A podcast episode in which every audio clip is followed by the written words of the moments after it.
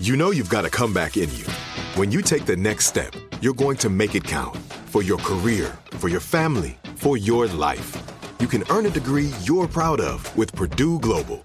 Purdue Global is backed by Purdue University, one of the nation's most respected and innovative public universities. This is your chance. This is your opportunity. This is your comeback. Purdue Global, Purdue's online university for working adults. Start your comeback today at purdueglobal.edu.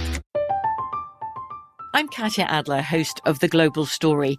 Over the last 25 years, I've covered conflicts in the Middle East, political and economic crises in Europe, drug cartels in Mexico.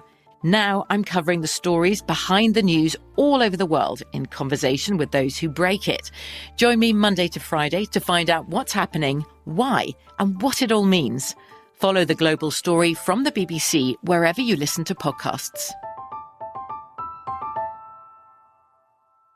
Looking to step up your Mother's Day flowers? The Home Depot has an idea. Let mom's green thumb do some digging with colorful flowers, pots, and premium soils to bring out the most in her patios, walkways, and gardens. Right now, get Vigoro potting soil, just $8.97 for strong, healthy, vibrant plants indoors and outside. Shop our wide selection online and pick up your order in store and give mom the gift of a beautiful garden. Get Vigoro potting soil, just $8.97 at the Home Depot. How doers get more done. Become a part of the fast growing health and wellness industry with an education from Trinity School of Natural Health. Trinity graduates can empower their communities through natural health principles and techniques, whether they go into practice to guide others toward their wellness goals or open a store to sell their favorite health products. Trinity grads are equipped to change lives with 19 online programs and flexibility to fit your busy schedule, including the popular Certified Natural Health Professional, you can get the training that helps you turn your passion into a career. And here's the best part you can earn the certification in less than a year. From herbology to naturopathy and health coaching, Trinity allows you to make a meaningful difference by helping others live healthier, happier lives. Don't wait any longer to pursue your passion for natural health. Enroll today at trinityschool.org. That's trinityschool.org. So long, farewell to what you thought would go so well.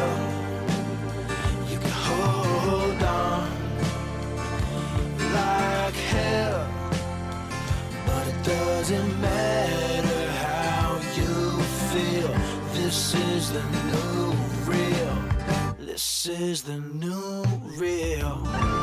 This is Shattered Souls. I'm your host, Karen Smith. This podcast contains graphic language that is not suitable for children. This is the new real. This is chapter 2 of Shattered Souls.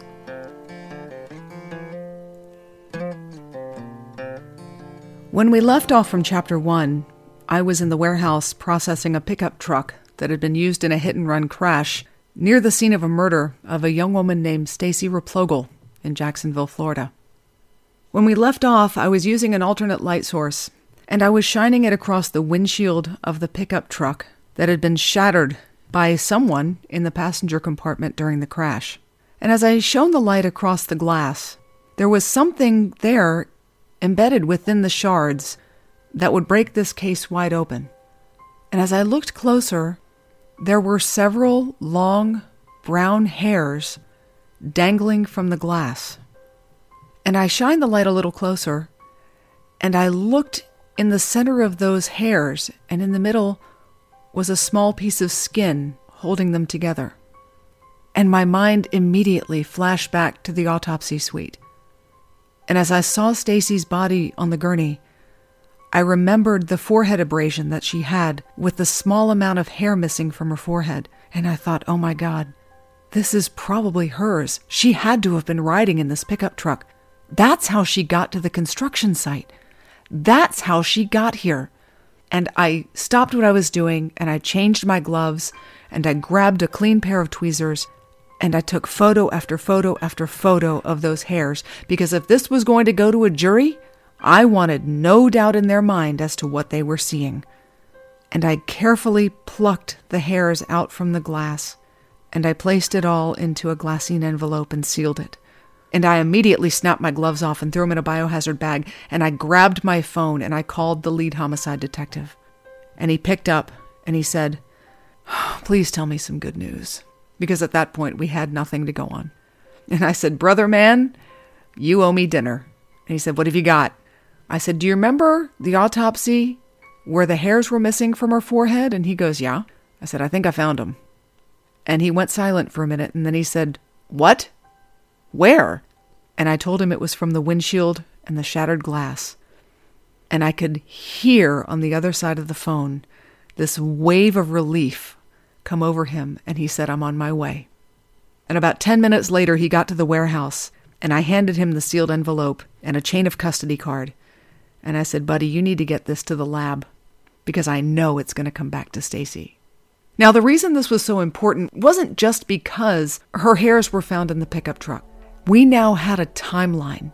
We know what time that crash happened because it was reported to 911. We know what time the patrol officers responded to the crash. We know exactly what time they arrived. We know what time the truck was impounded. So now we had a timeline about when Stacy, if those hairs belonged to her, when Stacy was in that truck, when it crashed, how she got to the construction site, and why she was where she was. What we still didn't know was why she went from the crash site a hundred yards to the west, how she got down a dirt embankment and to the woodline. But the story was starting to come together. So I collected the hairs from the windshield. The detective took them straight to the Florida Department of Law Enforcement to have DNA analysis completed with the samples that they took from Stacy's body at the autopsy. And I knew in my gut that it was going to be a match. I just knew it. So I worked my way around the rest of the truck. I took all of the evidence and all the trash from the truck and I processed it and packaged it, and I left the truck there. And I put an additional hold on it through the National Crime Information Center. I didn't want to release it to anybody. I wanted to hold on to it because it was now evidence of a murder, at least in my mind. When I finished with the truck, I had to write all of my reports, do all of my diagrams, and all of the tedium that comes along with crime scene stuff that you don't see on television. And that took a few days. It took me a while to write all those reports, do all of the diagrams, document all the photographs, and things like that. And I won't bore you with that tediousness. But after we finished all of that, I got with the homicide detectives and I said, Tell me what's going on with the follow up. Well, if you recall, that truck came back to a man named Benito Ramirez. And Benito Ramirez was an illegal immigrant. And soon after that crash, he didn't show up to his construction job. Yes, he worked construction. And he was nowhere to be found. The homicide detectives tried to track him down. They went to his last known residence. They called his last known numbers. They tried to contact people at the construction site. They didn't know where he was. He had disappeared like the wind. They had no leads to go on, and unfortunately, at that point, the case didn't get closed it stayed on top of the pile, but until they could find Benito Ramirez, or somebody that knew something about this murder, there was nothing else to go on. A few months later, the homicide detectives got a lead that Benito Ramirez had a brother, Chibalo. And they found Chibalo, and they contacted him and said, Hey, buddy, where's your brother? And he was reluctant to talk to the police because Chibalo was also an illegal immigrant. But detectives can be pretty persuasive when they want to be. And he decided it would be better if he came down and had a nice little chat in the box with the detectives about where he was the night of the crash and what he knew. And long story short, Chibalo said that Benito had called him the night of the crash, and he said that he had gotten into a bar fight, and he said that a woman had died in the crash, and he carried her body to the woods. And Chibalo went to pick him up about a half mile from the crash site. And he said that Benito had blood on his clothes, and he chalked it up to the bar fight, like Benito said. And he also said that Benito had fled the country back to Mexico. So now we were in a quandary. We had to get Benito Ramirez back across state lines to arrest him. Well, Chibalo was their best bet So, what the homicide detectives did is they had Chubalo contact Benito by phone and tell him basically that he was going to be taking the rap for this murder unless Benito got his butt back across the U.S. territory line. And in December of 2005, almost 10 months after this murder was committed, Benito Ramirez did just that. He was arrested after he disembarked a Greyhound bus in downtown Jacksonville, and he was booked for first degree murder. During the follow up investigation, the homicide detectives interviewed a lot of Stacy's friends. They didn't stop. Just because the case was on the top of the pile doesn't mean you stop working on it. Other cases come in, they take precedent because the timeline is tight on new cases. You have to work them as they come in. But in Jacksonville, there are six teams of detectives, and as long as there's some idle time, you'll work the cases that you can work. So what they did is they interviewed Stacy's friends, her ex boyfriend, other acquaintances that she knew. And they found out through an ex boyfriend that Stacy had been sort of seeing Benito Ramirez, but not really. He had warned Stacy against seeing Benito because he didn't like him, he didn't trust him. And we found out that Stacy had been accepting gifts from Benito and he expected a physical relationship in return and she wasn't willing to give that to him.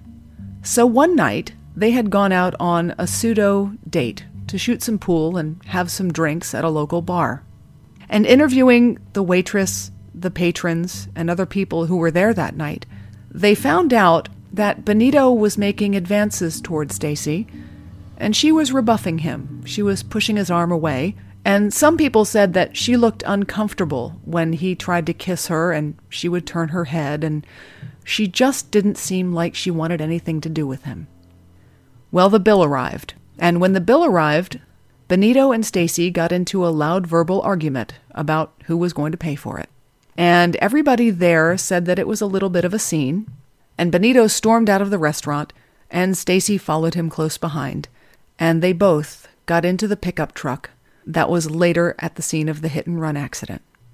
So now we have eyewitnesses placing Benito Ramirez in the driver's seat of the pickup truck, placing Stacy in the passenger seat, along with the DNA and hair evidence that was found in the windshield, and the rest of the story started to unfold. What happened was the crash occurred at the intersection. Benito, being an illegal immigrant, being drunk, and now being guilty of a hit and run crash, ran from the truck and Stacy ran too. And we found out through Stacy's cell phone records that she fumbled with her cell phone and she tried to dial 911, but in her panic, she dialed 311 instead. And she did tumble down that dirt embankment, and she was trying to get away because Benito Ramirez was angry. He was mad that she had rebuffed his advances how dare she rebuff his advances when he was paying for her gifts and paying for her drinks and paying for her food? And she ran. And she tumbled down the dirt embankment and he followed close behind. And Benito's brother Chibalo said that Benito carried a folding pocket knife all the time. And he took that knife out and unfolded it. And he caught her. And the first thing that he did was he caught her in the back and he raked that knife across her back, and she tumbled to the ground, and she fought for her life against a man with a knife. And as she was kneeling in the mud, he grabbed her by the hair, and he cut her neck, and he stabbed her in the chest, and he left her there to die. And then Benito Ramirez called his brother several times to come get him, and Chubalo picked him up a half mile from the crash site. From BBC Radio 4, Britain's biggest paranormal podcast is going on a road trip. I thought in that moment, oh my God, we've summoned something from this board. This is Uncanny USA. He says, Somebody's in the house, and I screamed. Listen to Uncanny USA wherever you get your BBC podcasts. If you dare.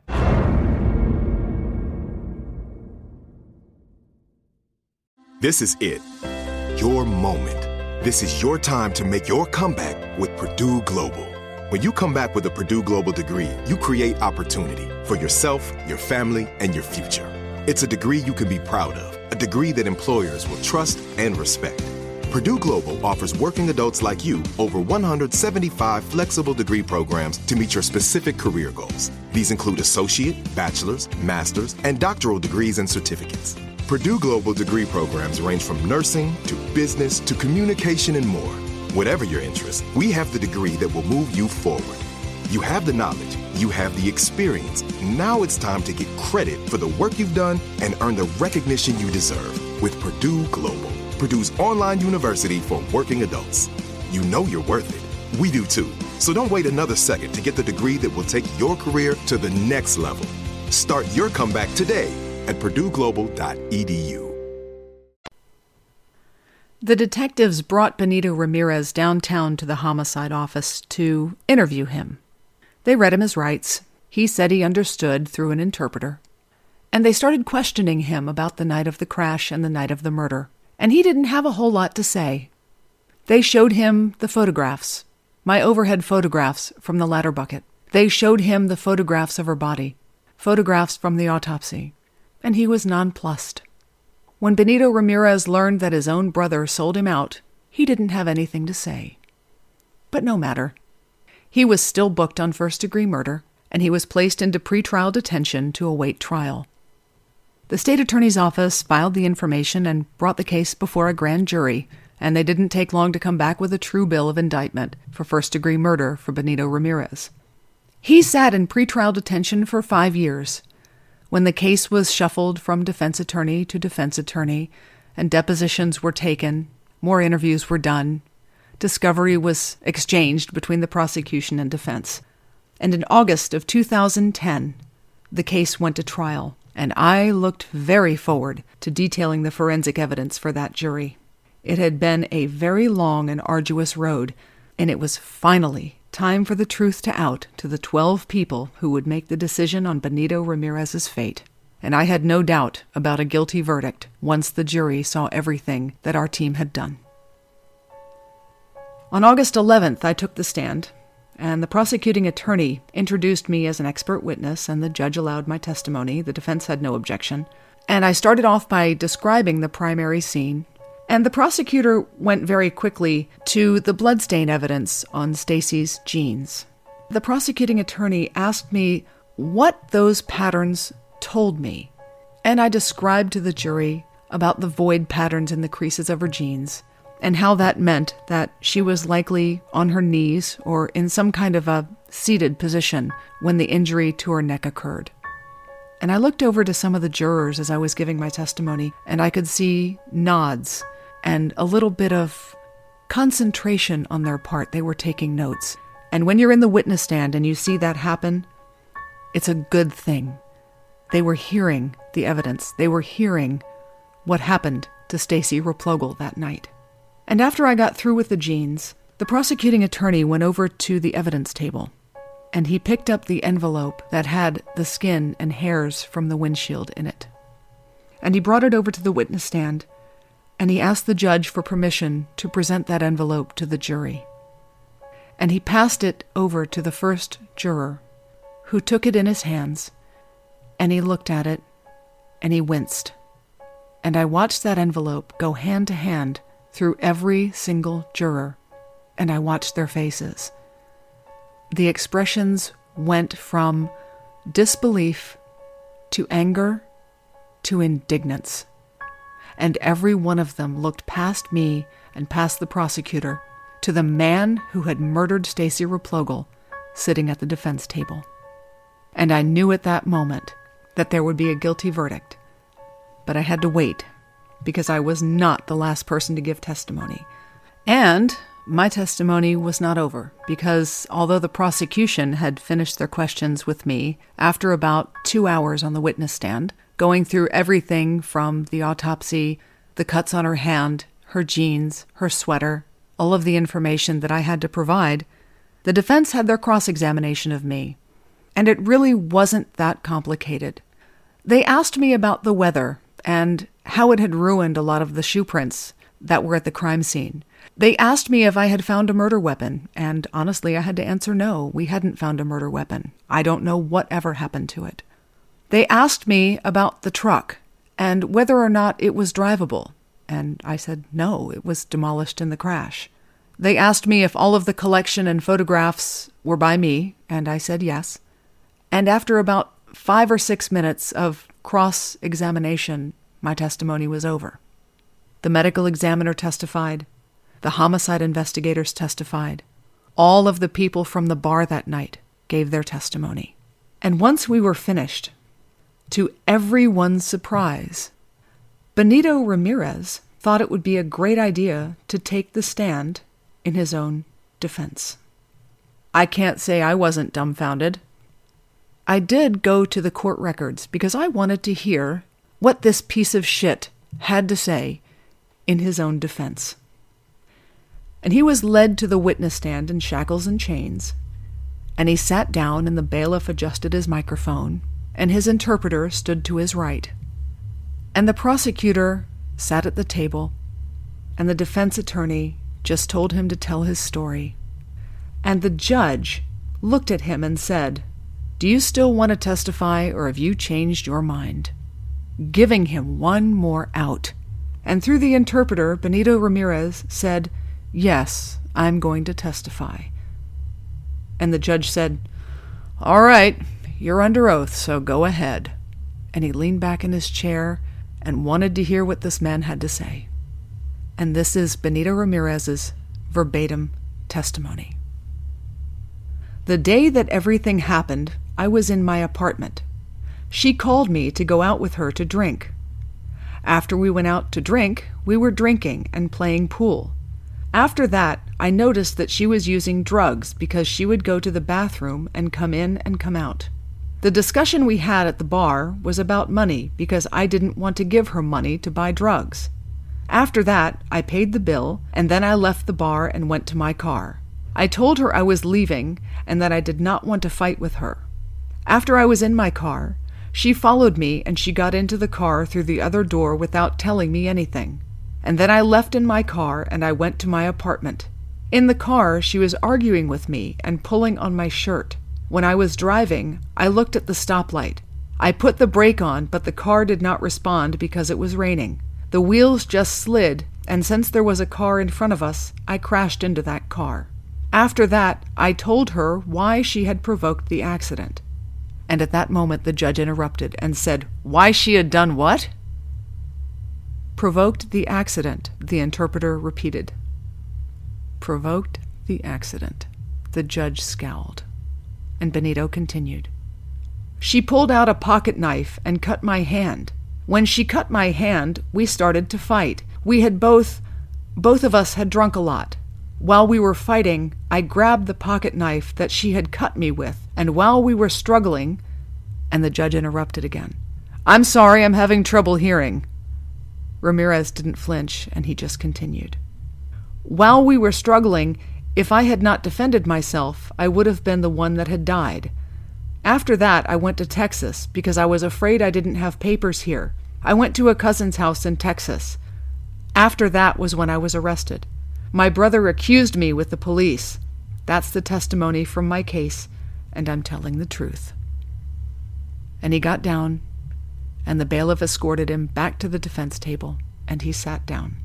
The prosecutor refused cross examination because his bullshit story was so contemptible on its face. The defense attorneys had absolutely no witnesses to call on his behalf, and the judge excused the jurors into the back room. It only took them 40 minutes to come to a unanimous verdict of guilty on a charge of first degree murder. And Benito Ramirez is now rightfully serving a life sentence with no possibility of parole. Stacy still visits my dreams on occasion, and I, I don't know why. But the anxiety that comes with it is manageable now. And I need to tell you that at the time of her murder, she had an 11 year old daughter. And I truly hope that her daughter and the rest of her family are now able to find some semblance of peace, knowing that her killer is behind bars forever. And I hope that Stacy's soul is finally able to rest.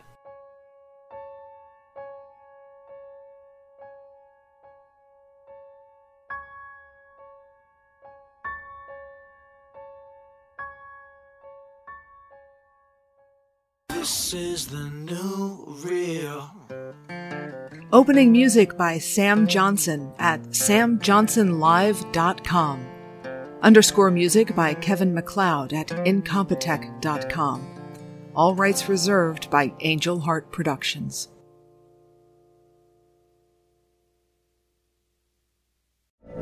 From BBC Radio 4, Britain's biggest paranormal podcast is going on a road trip.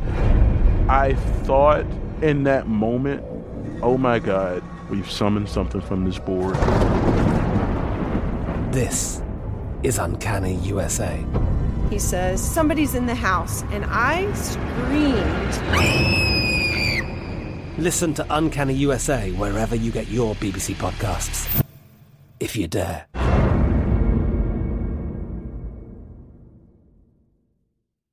Become a part of the fast growing health and wellness industry with an education from Trinity School of Natural Health. Trinity graduates can empower their communities through natural health principles and techniques, whether they go into practice to guide others toward their wellness goals or open a store to sell their favorite health products. Trinity grads are equipped to change lives. With 19 online programs and flexibility to fit your busy schedule, including the popular Certified Natural Health Professional, you can get the training that helps you turn your passion into a career. And here's the best part you can earn the certification in less than a year. From herbology to naturopathy and health coaching, Trinity allows you to make a meaningful difference by helping others live healthier, happier lives. Don't wait any longer to pursue your passion for natural health. Enroll today at trinityschool.org. That's trinityschool.org.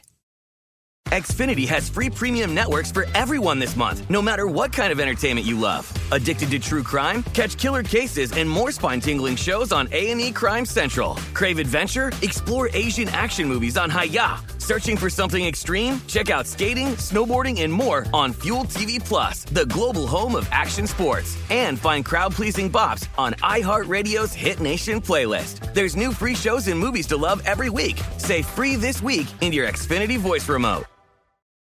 With the best all inclusive vacation deals to Mexico and the Caribbean, booking your getaway with cheap Caribbean vacations means you have more freedom to do your deal. Whether you want to enjoy snorkeling, endless margaritas, and more, or simply soak up the sun and sand in a tropical paradise, Cheap Caribbean Vacations has your deal for that. Plan and book the exact getaway you want at exactly the right price for you by using our exclusive budget beach finder or find a featured all-inclusive package to Ocean by H10 Hotels and do your deal at cheapcaribbean.com.